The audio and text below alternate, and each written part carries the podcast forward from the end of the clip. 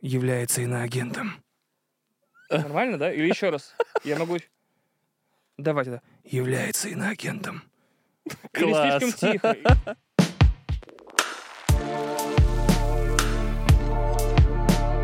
Всем привет! Кирилл и Саша создали этот проект, чтобы их дружеские споры на различные темы и попытки отстоять свое мнение приобрели новые смыслы и дали пищу для размышлений. Это подкаст «Предпоследняя инстанция».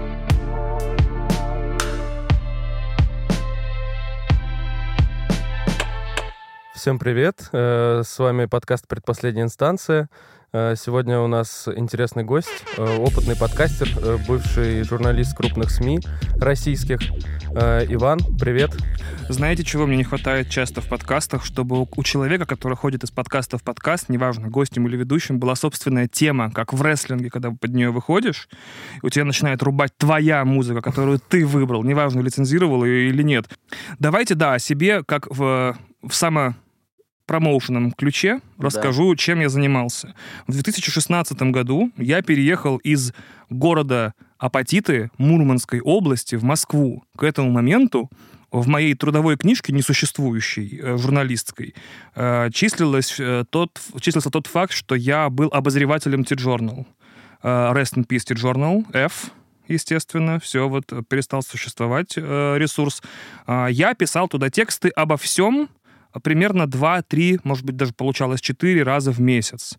Это было очень весело. Э, Во многом Никита Лихачев, Вадим Елистратов и многие другие люди, которые принимали у меня тексты, научили меня тогда писать. Но потом мне предложило работу издание Life э, с релокацией, так сказать, в Москву. Э, Не за их счет, а просто вот работай у нас, но живи сам по себе. Просто предложили переехать. Да, да, да. И я перебрался в Life, за несколько месяцев стал там из корреспондента отдела культуры продюсером специальных проектов. Еще через полгода стал руководителем отдела видео в Ленте.ру. Еще через год с копейками стал э, руководителем отдела видео э, в русском Esquire. А Оттуда ушел на вольные хлеба уже сам э, разбираться со своими проектами, потому что надоело работать на дядю, на начальство, захотелось работать на тетю, на жену. Вот, поэтому я решил, да, пойти на вольные хлеба и смотреть, как можно заработать, будучи одновременно подкастером, блогером, журналистом, монтажером видео, продюсером и всем остальным. Ну, судя по тому, что я жив, на мне есть какая-то одежда, я сегодня даже поел несколько раз, возможно, два, все получается не так и плохо. То есть, э, ну, во-первых, мне кажется, как ты так быстро рассказал, возможно, но как будто бы довольно быстрый у тебя карьерный рост был из издания в издание. А, и сейчас э, ты как э, журналист, имею в виду, пишешь куда-то? Ну, то есть на фрилансе там, возможно? Очень редко, а мы об этом, я думаю, еще по течению подкаста поговорим. Э, Моему быстрому карьерному росту поспособствовало то, что в Москве довольно быстро стало ясно, что ну, как сказать, э, алфавитной клавиатурой много не заработать, в общем. Да, довольно быстро стало ясно, что тексты, тексты, ну, не то чтобы прям квартиру не покупают в Сити, как моя мечта давно. Вот хочу квартиру вот эту вот за 83 миллиона рублей на 83-м этаже. Это однушка. Ну, там студия технически со спальней, вот. И 120 метров. Вот, я Ага. такой, ну, на это я никогда не заработаю текстами.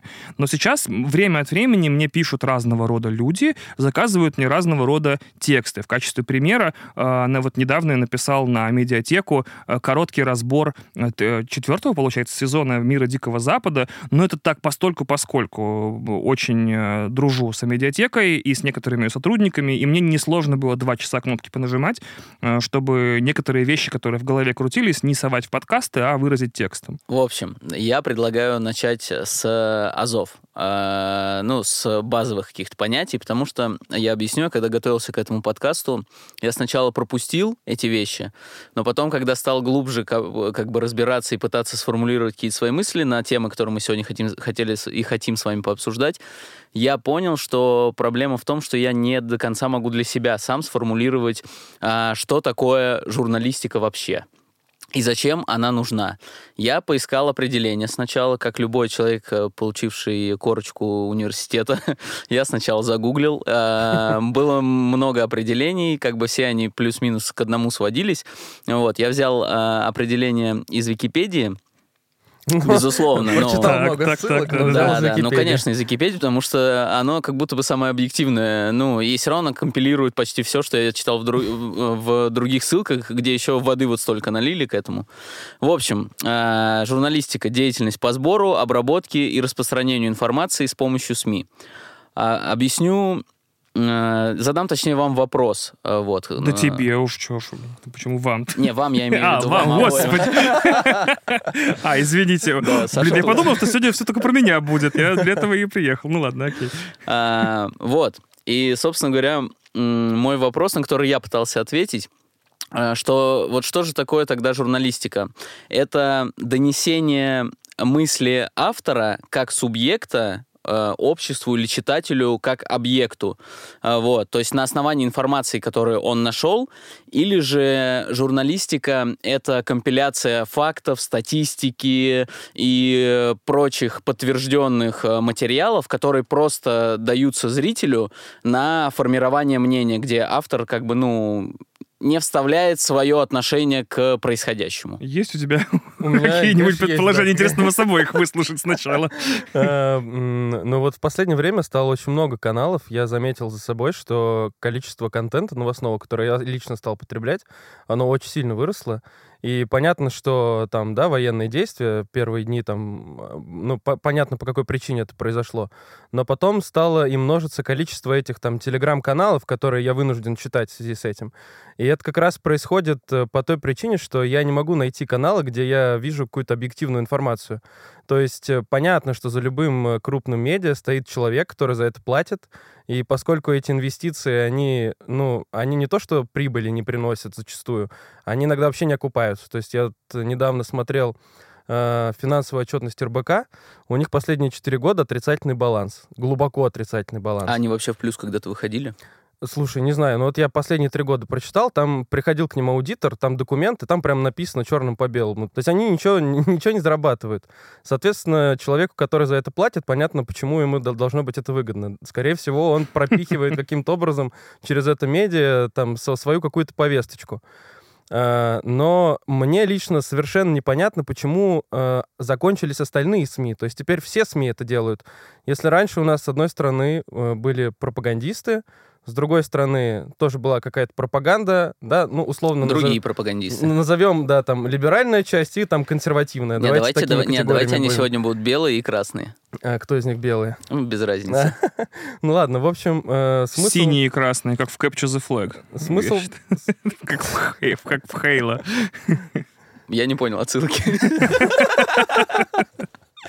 Э, В общем, э, смысл в том, что теперь невозможно читать, смотреть э, ни ту, ни другую сторону. Это просто невыносимо, потому что с обеих сторон люди через какие-то эмоциональные приемы пытаются навязать мне какую-то какую свою мысль, там, повестку, вместо того, чтобы предоставить мне факты объективные, исходя из которых я могу самостоятельно сделать выводы. Мне не нужно э, говорить, как к этому относиться. Вы мне скажите, как есть, и я дальше уже сам для себя решу. То есть вот она журналистская работа для меня лично. То есть, э, давай зарезюмирую. Э, Ты считаешь, в общем, что должны быть только факты, статистика без мнения автора. Э, Я считаю, что для СМИ, да. Если вот мы говорим, например, о там Э, авторских телеграм-каналах? Лебедев там или Варламов, вот они, они обозревают новости. Э, Это их личный блог. Они там могут высказывать свое мнение, говорить, что вот это мне я считаю, что хорошо, а это плохо. Но когда я захожу в крупное СМИ, я хочу вот увидеть факт. Произошло вот это. Но разве когда он начинает э, обозревать новости, он автоматически не становится СМИ? Э, Нет, потому что он э, говорит это от своего лица. То есть он говорит, вот я, Илья, вот э, это мой блог, тут написано Илья Варламов, а не СМИ, и поэтому я просто, как бы, я вам высказываю свою о- оценочное суждение на, те, на тот или иной факт, который произошел в информационном пространстве. Интересные, блестящие точки зрения. Сейчас я начну издалека. Значит, смотрите, когда-то люди такие, вау, если мы будем писать только факты, то по глубокому совпадению окажется, что на дворе, ну, условно, 1800-е годы, и те, кто умеют читать, это по совпадению самый образованный класс общества. То есть им действительно для того, чтобы делать выводы, возможно, достаточно сухих фактов. Э, Зачем им достаточно сухих фактов? Чтобы делать основные гражданские вещи. Голосовать и покупотреблять. То есть, получается, по сути, ты пишешь про политику, чтобы человек знал, про кого, э, за кого голосовать на ближайших выборах, и ты вставляешь рекламу, чтобы привлекать покупателей. Э, Дальше моя глубочайшая травма э, этого поколения. Слишком много людей сначала научились читать, и это сделало общедоступным любое знание в интернете, которое при этом почему-то до сих пор для многих является секретом. И люди продолжают спрашивать друг друга вместо того, чтобы постоянно обращаться к Google, но это не страшно, это тоже нормально, это коммуникация, это прекрасно. Потом люди научились писать все одновременно. Некоторые даже не научились сейчас, например, э, писать э, ручками, а научились писать сразу клавиатурами. Следовательно, у тебя, в принципе, любой человек... Ну, короче, что я говорю? Когда-то, когда-то, чтобы издать газету, чтобы рукописное слово воссоздать, и чтобы его, ее потреблять, нужно было относиться к привилегированному или элитному классу общества. То есть либо у тебя есть печатный станок и люди, которые умеют слагать буквы там э, в слова, сначала в рукописях, а потом наборщики, чтобы это печатать. А потом, значит, человек должен был пройти какую-то школу, чтобы этот, эту газету потребить. Понимаете, да? И там, и там очень большие барьеры, в общем. И это была действительно, может быть, последняя золотая эпоха журналистики в мире. Сейчас э, все умеют читать, и все могут произвести любой газетный заголовок или там статью самостоятельно, потому что у всех есть клавиатуры, даже в телефонах. То есть э, цивилизация приговорилась два раза. В первый раз, когда мы смогли из туалета заказывать Макдональдс домой, я считаю. Э, вот, я такой... ну, ну да. Ну, давайте шире скажу. Как только вот ты еду можешь заказать с туалета, мне кажется, что-то в человечестве умерло. Ну, то есть все, у тебя больше... У тебя не просто больше нету охоты, да, которая как-то там приводила тебя в порядок по жизни. У тебя, в принципе, вот э, между потреблением и избавлением от еды больше нет никакой прослойки. Это печально. И после того, как ты а, тоже сидя на том же туалете, можешь воссоздавать текст практически любой сложности с практически неограниченной скоростью. Ладно, с ограниченной сколько у тебя там пальцы ловкие. Вот. А получается, что доступность информации а также возможностью ее потреблять и возможностью ее создавать, нам всем очень сильно карты спутало. Это, в общем-то, понимают все уже давным-давно, потому что э, тут и глобализация сыграла. Если хотите прям очень глубоко в эту тему погрузиться, например, почитайте книгу Алина Диботтона «Новости, иску... «Новости. Инструкция по применению», по-моему, она называется. Во-первых, там очень много посвящено тому, что почему-то людей начали волновать вещи, которые происходят дальше тысячи километров от их дома, что вообще непонятно. А потом людей начали волновать вещи, на которые они повлиять не могут, что вообще э, психологически не очень правильно, мне кажется. А, и получается, а, возвращаясь к первоначальному вопросу, ты бесконечно, сколько угодно можешь воспроизводить факты, но любое медиа, как и любое предприятие, должно показывать устойчивый и стабильный рост.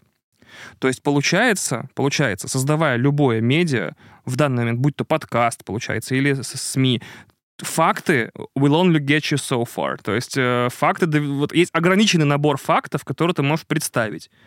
Получается, и количество публикаций в любой форме, которую ты можешь сделать, тоже ограничено. С какого-то момента тебе эти факты нужно интерпретировать. Это еще контент. Э, интерпретировать с другой стороны еще контент. Переобъяснить, переупаковать, заново объяснить, еще раз упаковать. Это еще и еще контент. То есть, таким образом, инфоповод-то один. Ну, смотрите, вот у нас недавно преснопамятная, значит, наша дорогая, всеми любимая королева Англии умерла, да? Ну, представь себе СМИ, которые выпускают заметку «Королева Англии умерла». И все. BBC. Ну и все, в смысле, больше ничего не выпускает. По-моему, так и было. Не, на BBC там... Не, ну это же официальный их канал, по которому а, Абсолютно, безусловно, да, но реально э, три слова королева Англии умерла. А, ты имеешь в виду прям да, да, да, да. формулировки. Да, а теперь представь себе СМИ, которые значит, а что это значит для Англии? А что это значит для мира? А кто теперь наследник? А правда ли она убила Диану? А что там вот так? Объясняет эксперт по всему. Э, такой-то там, не знаю, Питер Уильямсон, не знаю, какой-нибудь и так далее. Не знаю, а нет, Артемиус Свонсон, ну, то есть Лебедев, вот. По поводу тех людей, которых вы упомянули, которые комментируют новости. Вот у меня с комментариями новостей очень печальная ситуация мне совершенно непонятно, где здесь производство. То есть что эти люди добавляют, собственно, к этой новости, возможно, типа себя. То есть в чем добавочная ну, ценность Шутку, их контента. мнение. Так и есть, да. Так они... в этом-то и прикол, что там шутки не смешные, мнение дерьмо обычно. Ну, Обратили внимание? Ну, Или вам автора, нравится? Это от я... зависит. Ну вот да, как-то, как-то вот это странно. Я понимаю, что... То есть ты берешь новость, которая, которую не ты создал, не ты ее первым принес, что по журналистским темам, типа, странно. Это не твой эксклюзив. Это вообще уже, типа, пережеванная два дня новость, и ты добавляешь к ней панч который, типа, не смешной, потому что ты не шутник и не юморист, или добавляешь к ней какую-нибудь историю. Я такой, ну, вроде как я понимаю, что это вот те самые персонализированные, короче говоря, эмоциональные новости, которых все так давно хотели добиться в этой стране. Я об этом когда-нибудь вам сейчас по течению подкаста расскажу. Но я все равно не понимаю, в чем ценность. Ну, это персоналистские блоги, то есть э, они вообще в целом выстраиваются только на том, что есть какая-то группа лиц, которая э, по тем или иным причинам э, готовы приходить к этому человеку для того, чтобы слушать его мнение в первую очередь. Мгм. Поэтому они могут э, любую, в принципе, фигню дернуть с потолка, ее там растянуть на 15 минут, и это уже будет какая-то, какой-то посыл, который все воспримут. То есть да, я... я, да я уверен, если ты запросишь у него статистику, то там будет 30% людей, которые абсолютно ничего не смотрят э, новостного, кроме него. И они ждут неделю, пока он, именно он расскажет им эти А, новости, кстати, понимаешь? есть такое, да. Да, я, я, я слышал, да. Я понимаю, что я примерно тем же самым в своем подкасте занимаюсь, но я хотя бы там пытаюсь как-то, ну, отвлечься от как раз-таки текущих новостей, потому что мне кажется, что э, если ты собираешься создать какой-то собственный проект сейчас, в 22 году, любого рода, во-первых, не надо. Во-вторых, ну, явно комментировать новости не стоит.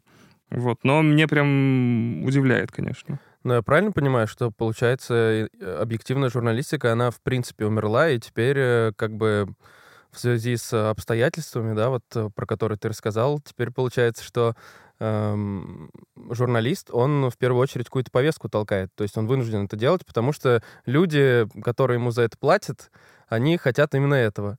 Ну, я бы напрямую бы так не согласился, конечно, с толканием повестки. Мне кажется, это довольно упрощенный или упрощенческий, или какой-то, ну, не знаю, слишком фаталистский взгляд на мир. Не за каждым изданием далеко. Даже из тех, которые Я мы думаю, привыкли считать. Извини, я думаю, что он имеет в виду эфемерную повестку. А, то есть перс- персоналистская мгм, повестка, как бы, которую ты как свое мнение толкаешь, это тоже повестка. Ну, просто как общий термин. Ну да. Я, я, я, я понимаю, что речь идет не о там чернокожих в кино и лесбиянках Ну да, в да. видеоиграх, я безусловно, да, потому что очень трудно играть в видеоигры, читать о них и не иметь искажений по поводу слова повестка, спасибо. Э, Но мне кажется, что правильное окончание твоей фразы э, звучит в том, что журналист прежде всего делает контент. Уж какая повестка за этим стоит, э, это тоже большой вопрос. Некоторым сам процесс производства вещей, проектов, будь то подкасты, телеграм-каналы, какой-то визуальный контент, карты, интереснее, чем продвижение чего-то. Э, Ты удивишься, насколько много журналистов э, давай скажем так, синего толка работают в красных изданиях, и насколько много красного толка в синих. Меня на самом деле бесит не то, что как бы контент производится и обсуждается все подряд. Просто меня раздражает э, сам факт присутствия э, какого-то, какого-то, какой-то одному, одной направленности вот э, в каждом из СМИ. То есть что для меня был бы хорошим СМИ? Это вот, например, Дождь так иногда делал. То есть они заявляли, такая вот есть новость, Сейчас вот к ним приходит какой-нибудь э, Ходорковский, который дает Является комментарий. иноагентом. Э, Проходит 20 минут, все послушали Ходорковского, приходит э, исполняющий обязанности губернатора там какой-то области, которого назначил Путин, и он высказывает свою точку зрения. И, то есть они, это же тоже контент, они дают э, сказать и тому, и другому. У них там, допустим, какой-то конфликт. А я уже могу посмотреть это и сделать какой-то вывод. Они не говорят потом, после окончания эфира, что это там губернатор, э, не знаю, что он коррупционер, что он лох, не надо его слушать. И не восхваляют при этом э, Ходорковского. Является иноагентом. Во-первых, во-первых, важно отметить, э, что получается в таком случае лучшее издание, которое тебе нужно читать, это домовой чат и э, газету района или а- АО Москвы. Вот, например, «Север столицы» я вот читал, потому что там вещи, которые касаются меня напрямую. Типа, построят ли рядом с э, станцией метро Беломорская вот этот киноцентр Нева или нет? Э, Когда отключение горячей воды? Домовой чат и э, газета вашего АО, если вы в Москве, или там района, это лучшее, получается, СМИ, потому что она действительно ни в чем не заинтересована, кроме того, чтобы вам было хорошо, и вы знали действительно вещи, которые в вашей жизни важны. Во-вторых, очень важный момент состоит в том, что ты, к сожалению, не являешься целевой аудиторией а, ни одного русского СМИ в данный момент, и уже давно ну, лет на 6 назад я могу отмотать, да, тоже не являешься. Э, наверное, хотя, может быть, а, да, а нет, русского СМИ именно, да, разворачивающегося в России. Э, когда я работал в Лайфе, э, у меня вот со дня на день буквально, вот со дня на день должен закончиться НДА, и я смогу все, что там происходило, рассказывать уже без зрения совести. И мы рисовали перед собой портрет среднестатистического нашего читателя, которого называли Зема. А, Зема не в Москве живет, кстати. Э, Земе 35 лет. Э, Зема любит определенный сорт пива, вечерние новости, у него телевизор такой-то марки. Мы знали, ну, благодаря тому, что, в общем-то, это не самая сложная информация, которую можно добыть, мы знали, например, что Зема курит синий Винстон. Поэтому, если ты упоминаешь какие-то сигареты, э, так в проброс, знаешь, в статье, это, скорее всего, синий Винстон. И курение опасно для вашего здоровья невероятно как. Э, значит, и получается, получается, что мы писали для Земы. И вообще все издания, которые представляли что-то в России в тот момент, э, лет 5-6 назад, писали для Земы. А Зема не понимает, что ему делать с голыми фактами. Ты ему говоришь, случилось X и Z. А он пожимает плечами и не понимает, потому что он пожимает плечами и не понимает, потому что у Земы другого рода проблемы. У Земы просроченный кредит, скорее всего, минимум 35 тысяч, плюс-минус, от 10 до 30. И что-то э, еще, не знаю, там, жена его бесит, и дети. И сухие факты до него не доходят. Плюс к тому, он настолько запарен жизнью, и это, кстати, тоже известное исследование, что на формулирование своей позиции по любым политическим, внутренним, внешним, не знаю, экономическим и социальным вопросам э, у него нет на это калорий. Знаете, мне очень нравится история про э, ленивцев. Черт, по-моему, ленивцев. Или каал, не помню. Короче, кто-то из них питается эвкалиптом, каалы. Угу. И, а эвкалипт обладает крайне пониженной энергетической ценностью. А так как их организм не научился переваривать ничего больше, то получается они вечно сонные и вялые, потому что они едят что-то, ну, в чем мало калорий.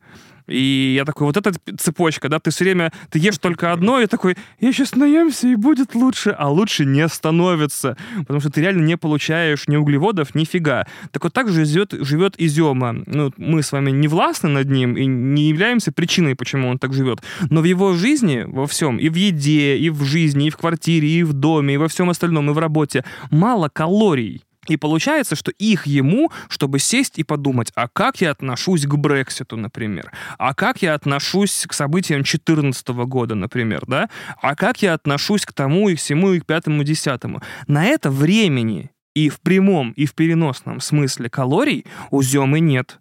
Он не может уделить вечер, час, полчаса прогулку с собакой он не может уделить, чтобы для себя прикинуть э, какой-то набор фактов, которые ты вот в этом идеальном СМИ, самом сухом в мире, да, э, в виде, оно даже не в Твиттере, оно чисто эмодзи передает новости, типа корона, череп, королева умерла, все. Вот примерно так выглядит твой идеально. Он не может осуществлять в этом навигацию, потому что все это набор семантических знаков, которые ему недоступны. Королева умерла, чё, что?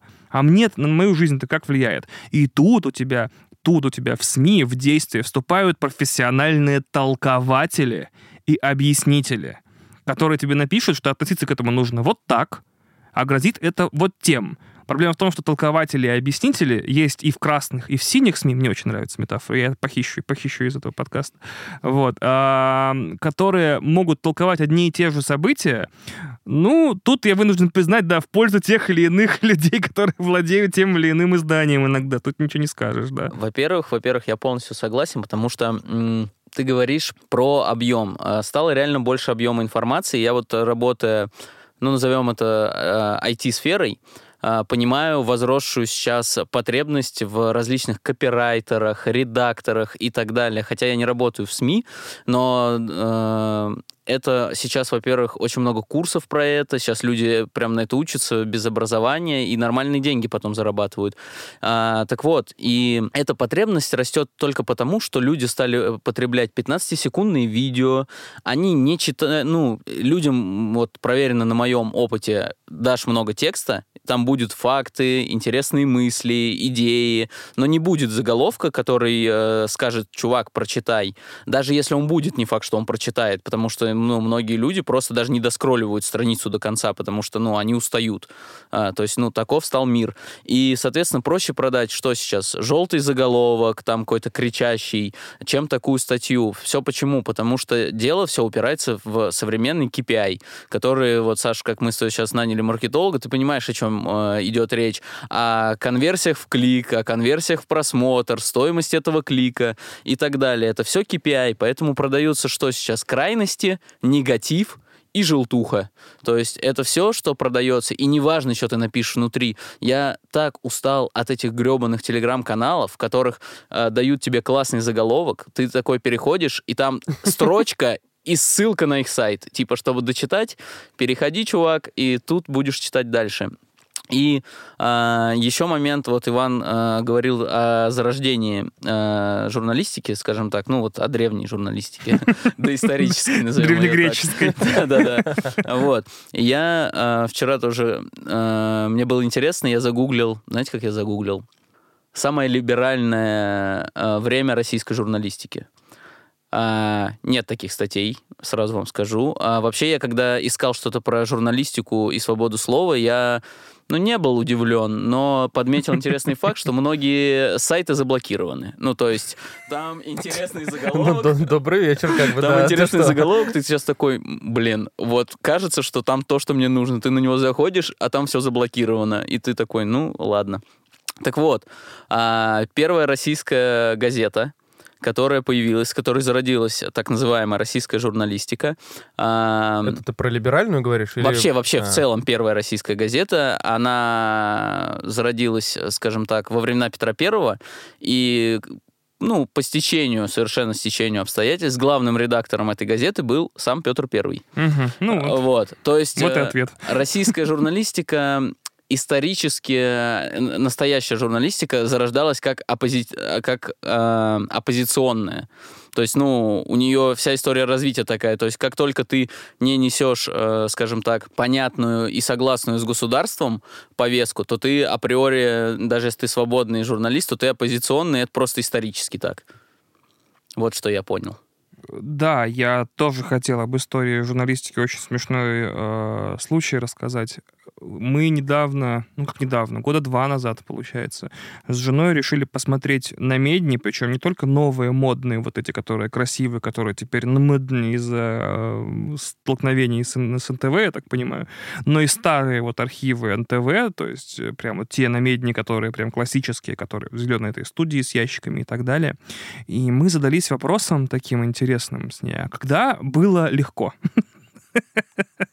Вот, а когда было вот легко, когда было свободно, когда дышалось по-новому, когда вообще вот э, всего, что было сейчас, а это был 19-й год, там, 20-й, э, уже тогда было понятно, что хочется поискать в истории в прошлом момент, когда вот этого всего не было. И мы так и не нашли. Я дошел до 17 года уже даже не на намеднях, а на, например, просто книгах. Прочитал несколько книг про Великую Октябрьскую революцию, про Ленина. Прочитал «Империя должна умереть» Зыгоря, соответственно. Mm-hmm. После этого вышла вот э, новая книга, которая «Все свободны» про выборы 96-го. И я вдруг понял, что я на сто лет историю отмотал, а никогда и не было. И я такой, а дальше-то мотать, наверное, нет смысла. Там вообще какие-то древляне появятся, вообще, не знаю, древние князья, князья, еще какая-нибудь Русь киевская и многие-многие другие интересные... А, удивительно в этом плане что? А, что получается СМИ Э, тоже, вот насколько я могу судить по прочитанным всяким книгам, истории русской, э, ме, истории русских медиа и всем остальном, тоже никогда не было момента, когда вдруг стало все можно, и все начали все писать, потому что быстро в голову всем приходило, что вот это все-таки не стоит и так далее. Вроде как сходятся на мнении, что вот с 91 по 96 год, по 99 если уж совсем широко взять, вот прям тогда был кайф, тогда был классический НТВ, тогда был, значит, Киселев, тот, который тот Киселев, а не другой Киселев. Угу. И все было замечательно, и вроде как все можно было. Однако читаешь, говорю про какой-нибудь там 94, 95, 96 год, и понимаешь, что можно было, но это только потому, что другие люди противоположные тоже деньги платили. То есть технически прям такого, знаешь, э, э, деревянного корабля абсолютной печатной свободы, которая, значит, такая прям кружит голову, и все, что хочешь, пиши и издавай, и это будут читать, по ощущениям такого в моей жизни, а я 88 -го года рождения, так и не было. Будет ли, это другой вопрос, очень тоже важный. А я на самом деле вот э, хотел прийти к важному вопросу, который там и наши, скажем так, подписчики э, согласились, что его нужно задать.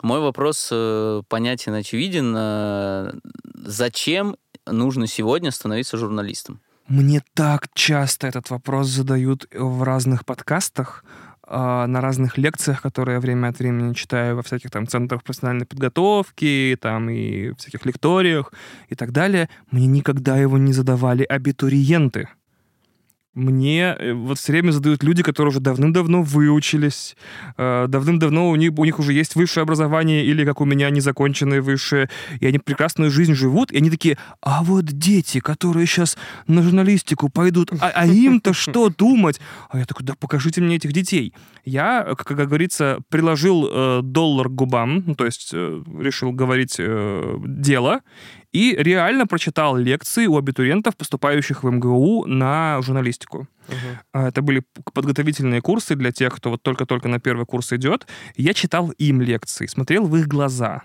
Это было в 18 и 19 кажется, и году. И ломал им э, просто призму их жизни, да, в которой Нет, я пойти. их готовил. Смотрите, ситуация такая. То есть я, как видите, столкнулся с тем, что мне на этот вопрос регулярно нужно отвечать, и решил спросить у них, например, и еще самим им рассказать, чего ждать.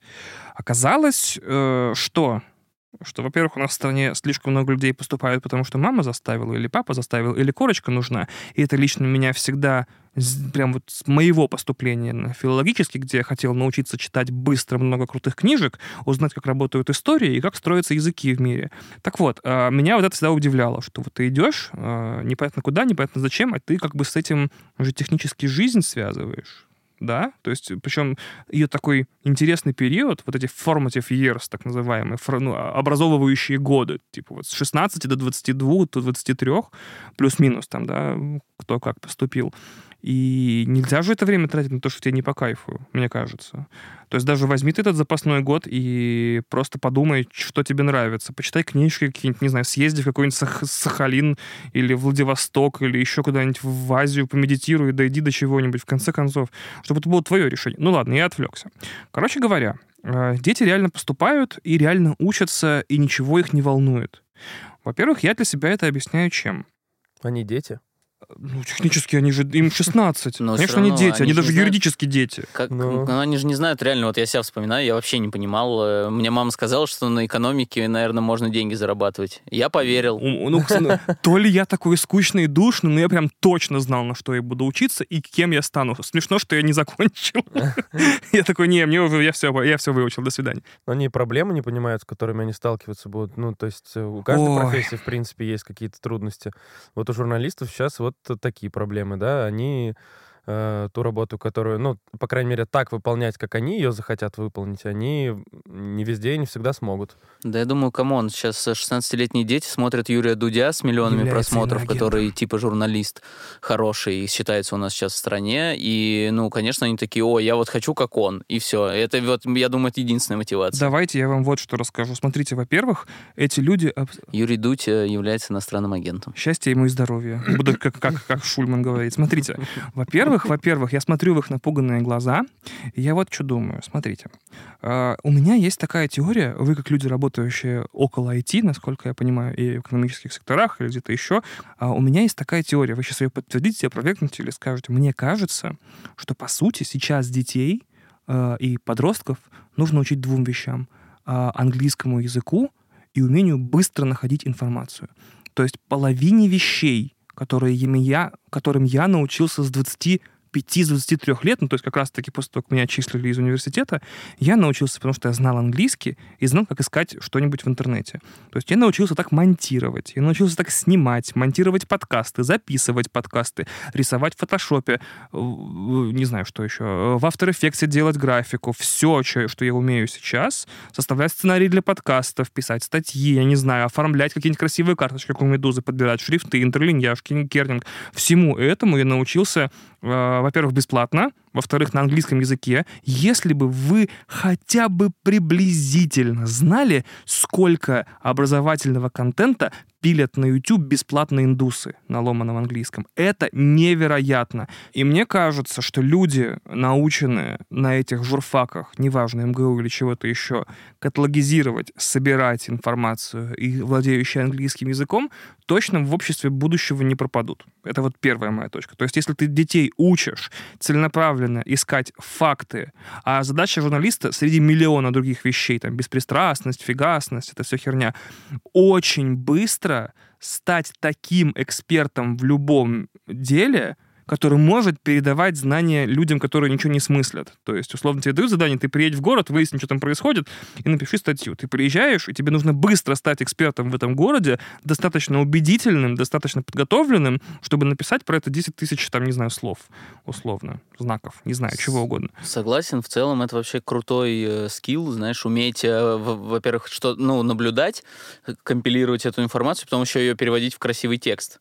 Сейчас еще к этому тоже придем. Дальше, значит, э, я говорил этим детям, и учитесь спокойно на своем журфаке, сколько вам влезет. Не то чтобы я вам начальника могу запретить, и даже вашу ни мама, ни папа, но не забудьте э, до завершения учебного заведения освоить еще два навыка пожалуйста, это очень важно. То есть и даже не освоить, а на основе них что-нибудь построить. Я им говорил, делайте что угодно, э, пока вы, ну, не обременены не знаю, социальными связями, там, семьей какой-нибудь, не знаю, ипотекой, кредитом, э, наркотической зависимостью, чем-нибудь еще, алкоголизмом.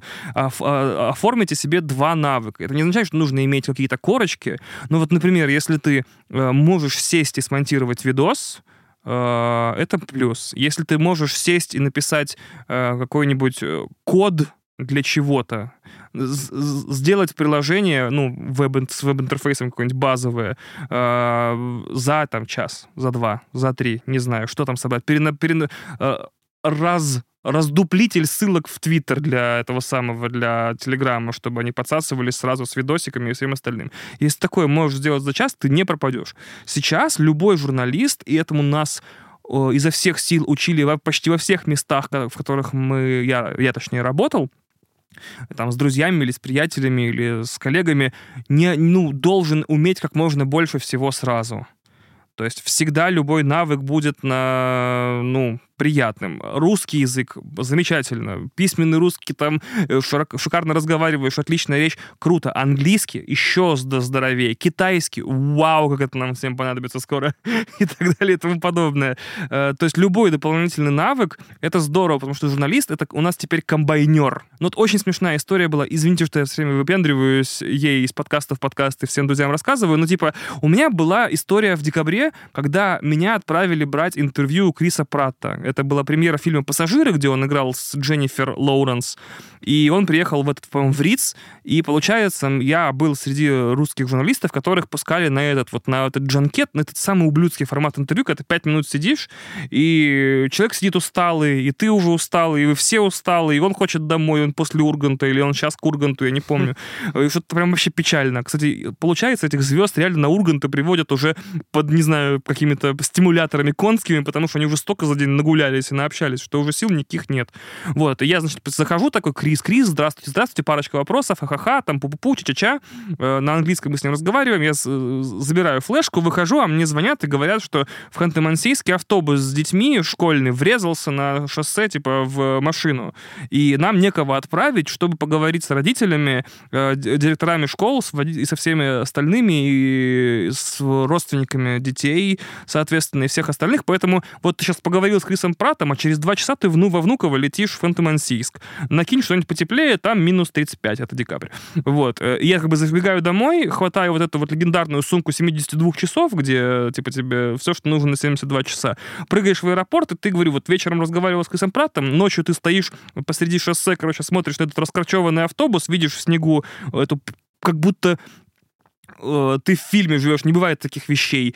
Просто в, в э, в снегу мишка плюшевый лежит. И я такой, вау. И потом ты, значит, через день идешь, значит, в школу, через день идешь в отель, где э, родственники сидят, потом ты разговариваешь с водителем в автобусном парке, потом за ночь пишешь статью на этом самом, э, на ноутбуке, отправляешь, ее принимают, ты летишь обратно 7 часов, прилетаешь, и тебе говорят, типа, сейчас, например, ну, условно говоря, э, надо придумать классный формат карты, где мы каталогизируем самые частые слова из пабликов подслушано в каждом городе. Это не мой проект, вынужден э, признаться. Это Та- Таня Столяр придумала, одна из авторок канала «Антиглянец». Я просто в качестве примера использую. А то она потом напишет, что я по себе присвоил, и меня начнут ш- шеймить и булить, а я не хочу. А это вообще зачем нужно? А, Потому что, ну, контент надо производить, понимаешь? А, окей. вот, и Я получается, да, ты делаешь громадную интерактивную... факт, типа. и громадную, и ты прям приезжаешь такой от детей, да, и такого у тебя психо- психотерапевта нет, ты не пьешь и не употребляешь ничего, и ты вот с такими глазами возвращаешься в редакцию такой после общения с родственниками детей, которые разбились, да, и такой приезжаешь, а там карта уже, надо картой заниматься. Каждый день вы в таком и том самом. Конечно, навык быстро делать дела, быстро соображать, быстро придумывать себе занятия и так далее, это очень важно. Теперь самое главное, извините, что так долго тяну, самое главное в этой истории состоит в том, мы задаем вопрос о существовании и необходимости будущих журналистов в момент, когда они как будто только идут сейчас учиться. Очень емкая и тупая фраза, давайте объясню. Если ребенок идет учиться на журналиста по каким-то своим собственным соображениям сейчас, в 2022 году, это значит, что примерно он закончит свое обучение в 2027. И кто знает, как сложатся обстоятельства, и не нужны ли нам как раз-таки будут в 2027 году, к этому моменту, люди, которые умеют свободно, чат, четко и без, не знаю, сложностей описывать нашу необычную, новую и свободную жизнь. Полностью согласен, но ты же понимаешь, что твой ответ а, можно по, почти под любую профессию э, таким образом переложить. Ну, то есть, зачем идти учиться на экономиста сегодня? То же самое, чтобы э, научиться... Ну, то есть, смотри, я когда отучился на экономиста, а потом еще отучился на менеджера э, в магистратуре, э, закончив все это, я понял, что, ну, вообще непонятно, кем я вообще могу работать, э, вот. Но в процессе э, были места, где мне было интересно прям погрузиться, изучить, потому что это все-таки все это интересные довольно темы. Э, Если как бы их познать.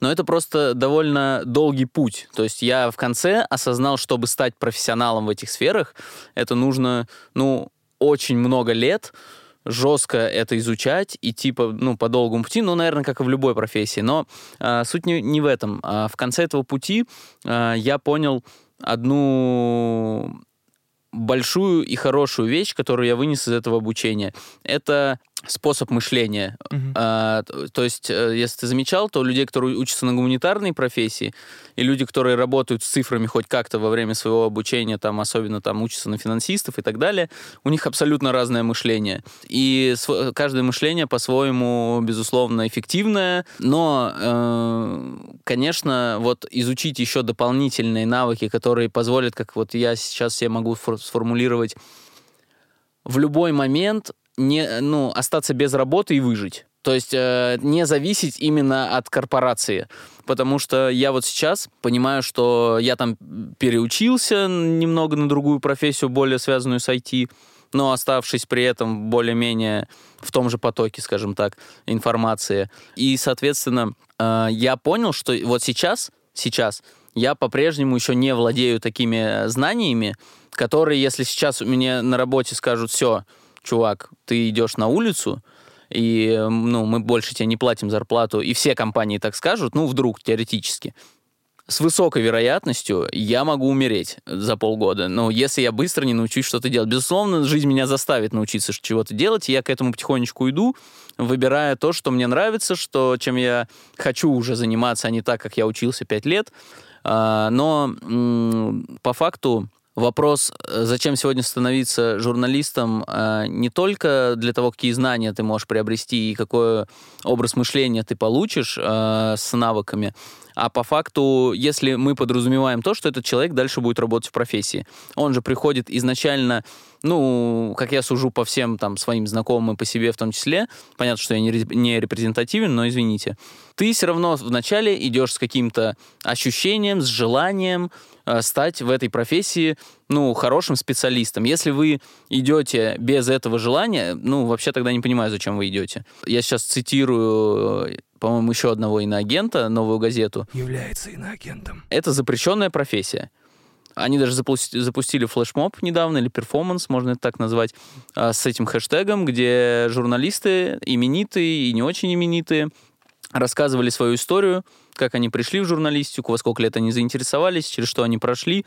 И я, когда это, ну, нашел этот, э, скажем так, перформанс, я реально обратил внимание, давайте, закон об иноагентах, закон о фейках, уголовные дела, ну, и после этого всего человек 16 лет сидит э, в аудитории и говорит, да, Иван, слушай, наберусь э, скиллов, научусь складывать слова в текст и, возможно, сяду. Может, меня это обойдет, да? Да, да, да. Ну, жизнь она такая, все же изменится. Ну, не знаете, вот э, как бы так с другой стороны к этому вопросу подойти. Во-первых, не надо забывать, что все-таки самое бесполезное образование это филологическое, да, потому что все-таки вот я могу сказать, что вот я, не знаю, я много книжек хороших прочитал во время обучения, на этом, в общем-то, польза от него и закончилась. А во-вторых, нельзя же забывать, что наверняка существуют те или иные дети, которые целенаправленно идут на журфак, чтобы потом выступать, скажем так, за красных. То есть они такие, о, точно, вот буду как э, товарищ на букву «С», например, или товарищ на букву «К». Буду становиться в кадр и говорить краснота, краснота, краснота, апельсин, апельсин, апельсин, условно. Вот они такие, такие. И буду как сыр в масле купаться. И будет Дело у меня деньгах. все хорошо. Ну, не могу честно ответить, что хоть у кого-то мотиватор идти на журфак был деньги когда-нибудь в жизни, вот не знаю. Но умение трансформировать эти навыки э, в деньги несколькими разными способами, безусловно, бывает у людей. То есть можно стать журналистом и зарабатывать страшные, чудовищные деньги. Можно. Можно, если хочется. Э, мне, Иван, из твоего предыдущего спича очень понравилось э, то, что ты сделал акцент на необходимости уметь э, разбираться в информации, ее искать, проверять и вообще понимать, где, где правда, а где ложь, хотя бы примерно. Должна быть какая-то последовательность действий, что вот ты что-то прочитал, ты не сразу побежал там креститься, вешаться, вызывать скорую, ты сделал какие-то выводы, посмотрел в других источниках. Меня очень беспокоит в последнее время эта тема. Все же знают, сейчас появились э, такие издания сатирические, как вот «Ия Панорама», э, Пиздуза, кто-нибудь знает про Пиздузу? Не читал? Конечно, читал. Я в нее подписан и Класс. В общем, если... хотел сказать веду, но жаль, что нет. Когда, мои знакомые стали присылать мне в какой-то момент из панорамы новости и делать на основании этих новостей какие-то серьезные выводы, я еще понимал это более-менее, потому что у них вообще, в принципе, медиа построены таким образом, что они пишут достаточно серьезно. У них там не то, чтобы везде есть э, ссылка на то, что это шутка, там достаточно серьезным языком, как, в принципе, в РИА Новости заходишь, примерно тот же язык повествования, поэтому не вызывает э, какого-то сомнения. Хотя везде на баннерах написано, как бы, да, но это уже другой вопрос. И другой вопрос, что человек после прочтения новости этой не решил проверить ее где-то еще. А, Но когда я захожу в твиттер Пиздузы, Запрещена на территории Российской Федерации. Э, В общем, когда заходишь в их твиттер э, и открываешь, во-первых, название, да, пиздуза. Ну, что должно вызвать это название? Неужели кто-то, Смех. неужели кто-то э, посчитает, что это СМИ? Э, Окей. э, Посчитают. Э, Есть, я сделал скрины, если вы не против, я зачитаю. Вот, э, например, э, новость Пиздуза, да, если можно так сказать, новость от 22.06. А Вот э, они пишут, их президент пожилой пенсионер, живущий в плену имперских иллюзий. Путин посочувствовал гражданам США. И, ну, то есть ты читаешь Пиздуза, читаешь вот эту новость, и дальше открываешь э, ретвиты, да, смотришь э, комментарии, и там следующее. Еще одно подтверждение того, что Путлер считает население Рашки тупым стадом, которому можно ссать в уши. То есть человек прочитал ну, он оценил информацию, подумал, ого, вот это Путин дает, вот что он заявляет. Э, и там сплошь и рядом такое, это не, не, не единичные случаи. Люди действительно читают пиздузу, там абсолютно, ну, то есть э, это непонятно совершенно, как можно подумать, что действительно эта новость, она, она настоящая. Так, ну давайте заложим 10% на ультраумных людей, и это мета-ирония, скорее всего. Ну, то есть есть люди, которые могут это себе позволить сделать. Я не понимаю, как это происходит. Я не понимаю, почему люди при, при прочтении чего-то, они первое, что делают, это сразу, они начинают этому верить. Мне непонятно еще, почему люди подписываются на телеграм-каналы, где э, три с половиной тысячи подписчиков, э, непонятно, кто за этим телеграм-каналом стоит, непонятно вообще, о чем там пишут, э, что, что за человек его администрирует. А, и... ты, а ты сейчас специально ты говоришь, что потом на наш тоже не подписывались? Э, я говорю не об этом. Я говорю о том, что э, я не понимаю, почему люди так критически воспринимают любую информацию из любого источника, абсолютно непроверенного. Почему они не удосуживаются э, загуглить, почитать где-то еще, не знаю, спросить у знакомых, возможно, провести хоть какую-то работу с текстом для того, чтобы можно было действительно как-то там начинать или радоваться, или убиваться по этому поводу.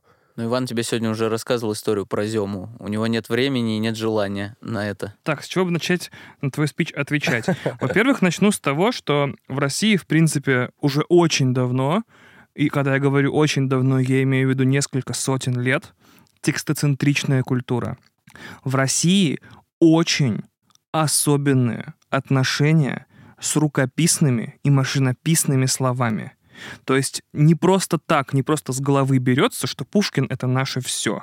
И не просто так мы чуть ли не единственная культура в мире, которую я знаю, которая от высоких эмоций, сильных, высокого штиля, начинает комментарии на YouTube писать стихами. Вот, потому что, потому что для русской текстоцентричной культуры писанное слово, неважно, оно машинописное, э, рукописное, там, э, как оно, в, в письме, э, как этот жанр называется, эпистолярного жанра, неважно, любое напечатанное письменное слово свято — а стихи — это вообще нахрен колдовство. Это как он смог? Это у него, прикинь, строчки заканчиваются рика похожими слогами по звуку ее, а Оксимирон, у него там четыре слога в конце рифмуются иногда. Вот the fuck? Это вообще, это они... Да его сжечь надо. Вот. В России очень особенные отношения со словом как я уже сказал 400 раз до этого, пока вот эту штуку разгонял. Теперь смотрите, мы переходим в момент, когда вся культура существует в другом пространстве. То есть технологии настолько сильно все сдвинули, технологии так далеко зашли, что люди не успели к ним привыкнуть. Нам информационная гигиена понадобилась намного позже, чем мы стали обрабатывать типа такое количество информации. Я сейчас это объясню. Смотрите, значит, а, люди привыкли считать, э, россияне чаще всего, так сложилось просто из-за особенностей нашей, говорю, культуры и ее взаимоотношений с текстом, что любое слово «свято», следовательно, не может врать. Это не означает, что проблемы фейковых новостей, ироничных новостей или каких-то еще касаются только России. То, что происходит в Штатах, вообще отдельными книгами описывается, как там развился QAnon, как там развелись другие теории заговора, Сэнди Хук там, и так далее, и так далее. Можете там с удовольствием почитать. Это означает, что Uh, во-первых, это означает, что мы ничего не сможем с этим поделать мы не можем обучить гигиене информационной такое количество людей на таком позднем этапе развития информационного общества. То есть технологии развились куда быстрее, чем мы научились бы от них защищаться. То есть мы просто вот поколение, вот мы с вами, да, вот сколько вам примерно, кстати? 24. С ума сойти. Офигеть. Ну вот да, мы, получается, с вами там такой брекет типа 24-35, да, вот. И мы последние люди, которые вынуждены будут слушать от собственных родителей пересказы фейковых новостей из панорамы. Ну так сложилось, с этим нужно примириться. Вот, я еще, помимо того, что мы ничего с этим не можем поделать, мы не, мы не научим никогда никого ничего отличать, проверять, и, потому что, ну, как бы, нейроны вот у нас так срослись, собственно, от того, что мы жили в информационном обществе с э, устройствами с тачпадом, а у наших родителей условно по-другому. Вот, это первое. Второе, какая же рок-н-ролльная фигня начнется, когда нейросети начнут подделывать видео вместе с голосом. Ну, дипфейк уже есть. Вау! Ну, то есть, не вот как вот, типа, на Ютубе чувак там делает себе лицо э, Тома Круза, потому что он, в принципе, похож на Тома Круза, а факин с нуля, пацаны. То есть, как момент в нашей цивилизации, когда у любой позиции, любого человека, на любой вопрос можно будет сгенерировать бесконечное количество аргументов и подтверждений из ничего, вау! И вам по сравнению с этим и А-панорама покажется вам, не знаю, водяным пистолетом рядом с, не знаю, ракетной боеголовкой какой-нибудь. Ну вот представьте себе, типа, вот вы хотите доказать определенному количеству людей, ой, ну не знаю, например, что э, попугаи принципиально охотятся на 16-летних девочек э, с рыжими волосами и выклевывают им глаза. Это касается всех попугаев в мире и всех 16-летних рыжих девочек. Сто процентов. И вы такие, чё?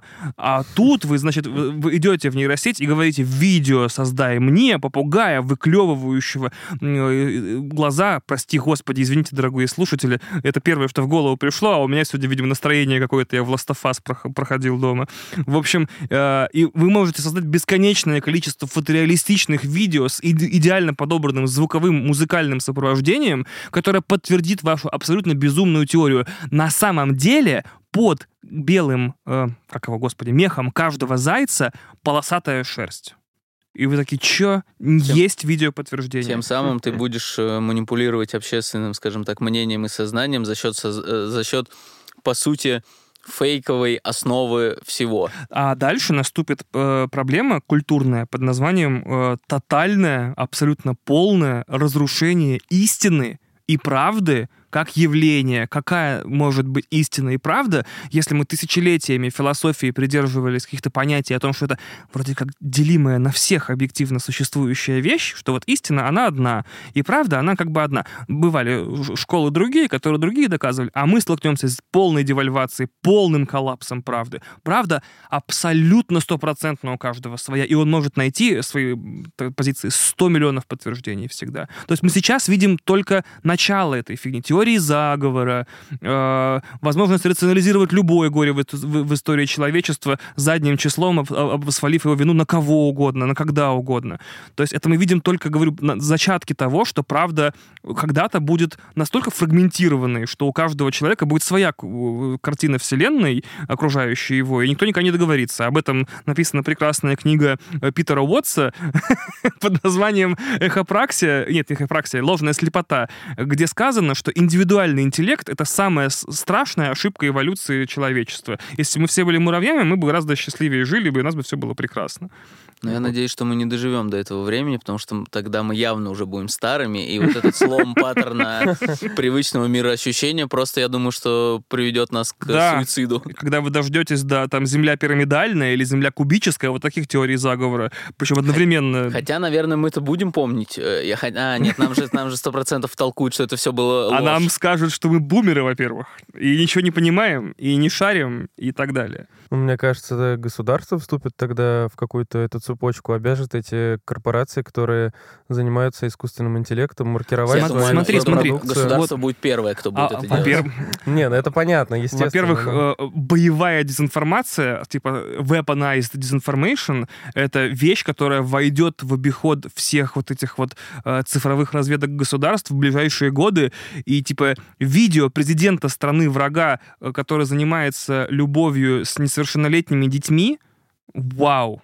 Блин, это всегда так круто в миссии невыполнимо было сделано, когда Том Круз там подставлял их То всех. есть боевая дезинформация. Вот как ты... А как мы знаем, вещи, находящие очень сильный эмоциональный отклик в людях, а, потом не исправляются опровержениями. Даже если через э, три минуты выйдет э, а- обстоятельный разбор э, того, что это фейк. Если через 30 лет те, кто это снимал или создавал нейросетями, скажут, это мы создали, все равно останется процент людей, которые будут уверены, что это случилось на самом деле. И мы ничего не можем с этим поделать. Или которые подсознательно просто не смогут поменять свое отношение к этому Да, человеку из-за да, того, что да, да, они- да, да.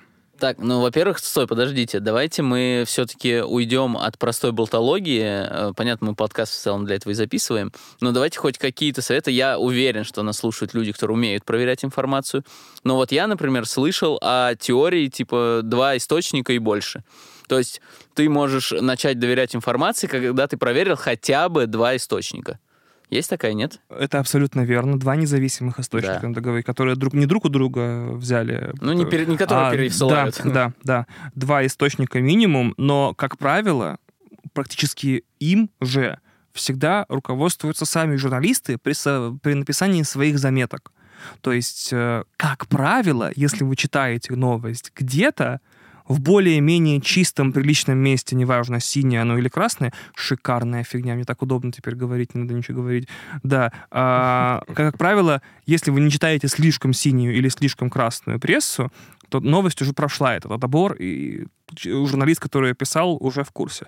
Я хочу сказать два своих совета дать. Старайтесь как можно меньше переживать о том, что происходит более чем в тысячи километрах от вас. Это не мой совет. Во-вторых, э, как и в случае, например, с моими развлечениями, о которых я говорил в начале подкаста, я очень часто делаю паузы. В чем секрет того, что я смотрю так много? Не в том, что я смотрю по чуть-чуть каждый день, а в том, что даже любое количество любых потрясающих сериалов подряд задалбывает несоизмеримо. Ты просто уже, когда начинаешь очередной там пятый, например, за месяц смотреть, шестой подряд просто одну серию закончил, последнюю предыдущего се- се- сериала, начал следующую, ну тебя же, ну правда, ну прям, вот, вот уже как вот лезет уже у тебя из всех дырок. И ты делаешь перерыв такой, я не буду смотреть сериалы пару недель, чтобы соскучиться по, по ним как по явлению. Или месяц, в конце концов. Никто же меня никуда не гонит. Не то, чтобы, когда я умру, апостол Павел устроит мне э, экзамен по всему, что я посмотрел, и мне нужно будет что-то вспомнить и пересказать. Я же это для себя делаю, по кайфу. Поэтому расслабляемся, отпускаем, книжки почитаем с комиксами. То же самое наоборот. Книжки с комиксами задолбали, переключаемся. Я что говорю? Почему я это вспомнил здесь? Потому что, как это ни странно, например, пост так помогает полюбить мясо и алкоголь, вот, христианские, например, так и воздержание, например, от половых э, всяких вещей тоже по ним помогает обострить предчувствие, ощущения во время. То же самое вы не представляете, какого количества вещей касается в жизни. То есть этот же опыт можно применять и на деньги. Ну, не трать ты деньги некоторое время, потом заново пойдешь в магазин, кайфанешь. Я решил применить это на новости. Я э, где-то в мае понял, что че- где-то в феврале и в марте давайте на личном опыте расскажу, я подумал, и это, наверное, последствия какого-то моего собственного невроза, что чем больше я буду знать о том, что происходит, тем больше я буду это контролировать. То есть, если я посмотрю все интервью, все, все стримы всех журналистов и прочитаю все статьи, я как будто прям вот участвующим лицом этого Ну, стану. у всех так было. Я такой, я должен знать все. Правда, вот тут мысль не продолжалась. Знать все, чтобы что. Наверное, я думал, чтобы на- предпринять что-то со своей жизнью, то есть либо уезжать, либо оставаться, но четко выбрать на основании того, что говорится. А потом я понял, что чем больше я слушаю, помимо того, что никто ничего нового не говорит изо дня в день, так еще и становится понятно, что я становлюсь более несчастным. То есть я слушаю каждый день одно и то же практически. А понятно, все было еще в первые дни, что происходит, и к чему это приводит, и к чему это приведет сейчас. Я такой, а, тогда я вообще не буду ни- никак э, контактировать с этим миром. Я перестану смотреть стримы э, запрещенных в России организаций, государств, журналистов, э, каналов и СМИ. Просто вот вычищу эту часть моей жизни, именно знакомство с этой ситуацией. Она же никуда не денется от того, что я перестану на нее внимание обращать. Она все равно до меня доберется в реальной жизни, в ценах магазине, я не знаю, в э, разговорах с родственниками. Можно хотя бы по своей воле не буду туда погружаться. То есть ты эскейпнулся. Да, и вау, насколько у меня стала лучше жизнь. Я успел заняться зубами, найти тренера по боксу, начать бегать по утрам, более-менее начать лучше питаться, перестать есть пиццу каждый день, например. Это шутка. Ну, недалеко от правды. Вот, э, что там, не знаю, помыть квартиру, разобраться с, там, с делами, э, поучаствовать в нескольких новых интересных проектов, делегировать, например, написание нескольких сценариев, нескольких фигонь, которые я никак не могу написать сам. Я такой, ну займись ты своей жизнью. И это вот невероятное открытие для меня, что просто перестав читать новости, можно почувствовать свою жизнь куда м, лучше. Э, Завершая этот пример, расскажу, я недавно начал слушать подкаст, шикарный подкаст, ребят, просто роскошный. Он называется «12 сентября». Он вышел год назад ровно. Он, э, там журналисты собрали истории американцев, которые по-разному переживали 12 сентября. Это настолько бомбическая идея. Типа, про 11 сентября все все знают. Уже столько фильмов выпущено, столько историй. А как э, журналисты писали вообще про это, например? А как, типа, люди переживали это? И там дебютная история офигенная. Что, просто вот с которой начинается подкаст, Cold Open, там просто история с нуля начинает рассказываться. Включаешь подкаст, и история понеслась. А, чуваки отправили... Э, чуваки отправились снимать телевизионное шоу, которое на 100% эмулировало э, заплыв Кука к Австралии. То есть никакой связи, ни радиотелефонов, ничего. Только вот э, классический этот галеон деревянный и вот команда 50 человек или сколько их там было, я не помню. И а, они в конце августа поплыли, и им э, прямо вот 11 сентября э, съем продюсер выходит и говорит, типа, в Америке, э, в Нью-Йорке дв- два самолета врезались в здание торгового центра, обе башни обрушены, еще один самолет ударился в Пентагон, еще один упал, по-моему, не помню штат, к сожалению, никак не могу- не смогу вспомнить. И они, они, естественно, там все в шоке, в слезах, но они поплыли дальше, и без визуальных напоминаний, без телеэфиров, без радиоэфиров, без статей, они просто продолжили жить дальше, и, они вспомнили об этом только когда вернулись уже в порт и увидели там и фотографии, и там э, и футболки, я не знаю, и телеэфиры дополнительные и так далее. Они несколько недель продолжали плыть и забыли о том, что такое горе. Одно из самых смотримых в истории человечества телевизионных событий, вообще, по-моему, самое, типа, номер один. А они, когда им каждый день об этом не напоминают, эм, умудрились это, видишь, забыть буквально через, через пару дней. Ну, вот. слушай, довольно чистый эксперимент. Это как э, эта вот книжка Чик- Чиксет Михай, который про поток писал. Да, да, да, да, да. Вот, то есть, ну, абсолютно понятно, что люди, которым не будут э, давать информацию, то есть они будут в информационном вакууме, по сути, находиться, а, и которые уже про- проделали большой путь, ну, как бы им легче закончить. Я бы больше удивился, если бы ты сейчас сказал, что после этой новости они развернулись и поплыли обратно. в Ирак. Нет, меня больше всего в этом удивило, что обратите внимание, прислушайтесь к себе. Делают ли новости, которые вы читаете, вас счастливыми? Это настолько простой вопрос. Типа, вас никто не заставляет их читать. Нету, опять же, в конце дня, когда вы ложитесь спать, не появляется из тени там Сэндман, там Ольги Лукой или любой другой бог сна и не спрашивает, какие новости ты прочитал за день. Вы не сдаете поэтому экзамен. Какая новость в последний раз изменила вашу жизнь или повлияла на ваши действия? Ладно, хрен с ним с этим. Какая из новостей в последний раз, когда вы ее прочитали, заставила чувствовать себя хорошо и счастливым? Вот мой брат жил некоторое время в Финляндии, там была новость на сайте его маленького-маленького, там даже не, не город, там комью- коммуна, что завершилась покраска всех оленьих, а, ну, а, всех рогов оленей в радиусе 100 километров фосфорисцирующей краской. Я такой, кайф. Вот это последняя новость, которая заставила меня чувствовать себя хорошо. Вот, понимаете? То есть вы никому не обязаны. э, И не- не- это не является чем-то, что продолжает ваш э, круг функционирования. Это привычка, и, скорее всего, равно, равностепенно с алкоголем, там, с сигаретами и всем остальным такая же вредная. Новости читают с утра за, за кофе и сигаретами. То есть, по сути, мы создаем такое токсичное себе настроение и состояние с утра. Попробуйте этим не заниматься. Вы просто удивитесь, какие вещи на самом деле в жизни имеют значение. Я, кстати, хотел для ваших слушателей эксклюзивно запустить маленький инфо-цыганский проект. Потому что я Почему для являюсь... Ну, потому что эксклюзивно для ваших. Вы, вы говорили, что в этом выпуске нужен подарок. Окей. Эм, Значит, ситуация выглядит примерно так. Э, Мне мой психотерапевт уже полгода э, не дает спуску и говорит, что я должен делиться знаниями э, и навыками, и мыслями, и эмоциями, и принимать их от других людей, иначе я лопну, или взорвусь, или наоборот, и какая-то имплозия у меня случится. А, Для эксклюзивно для ваших слушателей, для первых пятерых, которые напишут мне в личку в Телеграм, который я постараюсь не забыть дать, чтобы она была внизу этого выпуска, я объявляю курс на запуск своего подкаста слэш-проекта стоимостью 9 рублей. Мне сказали, нельзя бесплатно. Мне сказали, нельзя бесплатно, нельзя делиться знаниями бесплатно. Это тоже сказал психотерапевт. Уж сколько она получает, так я тоже думаю, что ничем бесплатно делиться нельзя.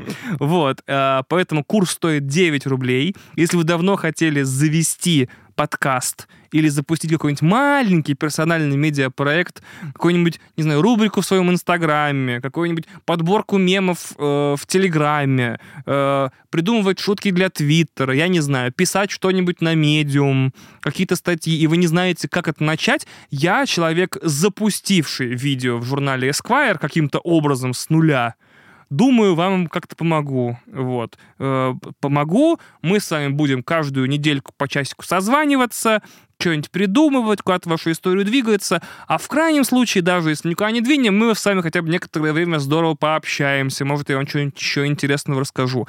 Пять человек, написавших мне первыми, поступят в школу медиапроектов имени Ивана Юрьевича Толачева. Стоимость обучения сейчас по скидке, как видите, 999% практически, потому что, да, вот такая вот история.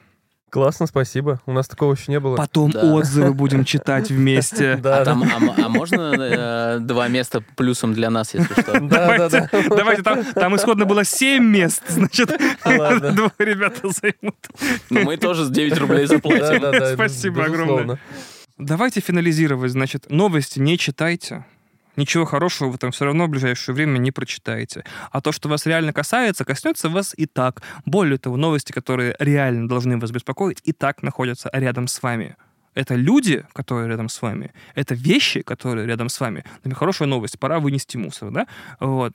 А также это, повторяю, домовые чаты, бесконечный источник действительно важных новостей, что воду завтра выключат, электричество послезавтра выключат, а потом еще там. Надо не, не забыть сделать вот это и вот то. И, и пресса вашего района и или города. Там новости касаются вас напрямую и прямо сейчас.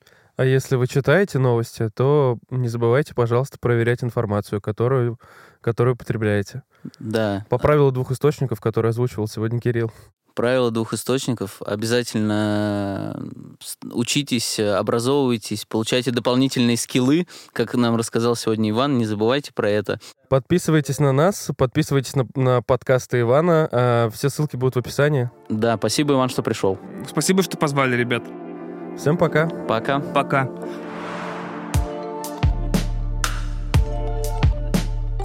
Надеюсь, вы с пользой провели свое время. А мне, надеюсь, заплатят. В новом выпуске ребята учтут все ваши пожелания из комментариев, которые я им обязательно передам. Подписывайтесь и ставьте оценки. До новых встреч!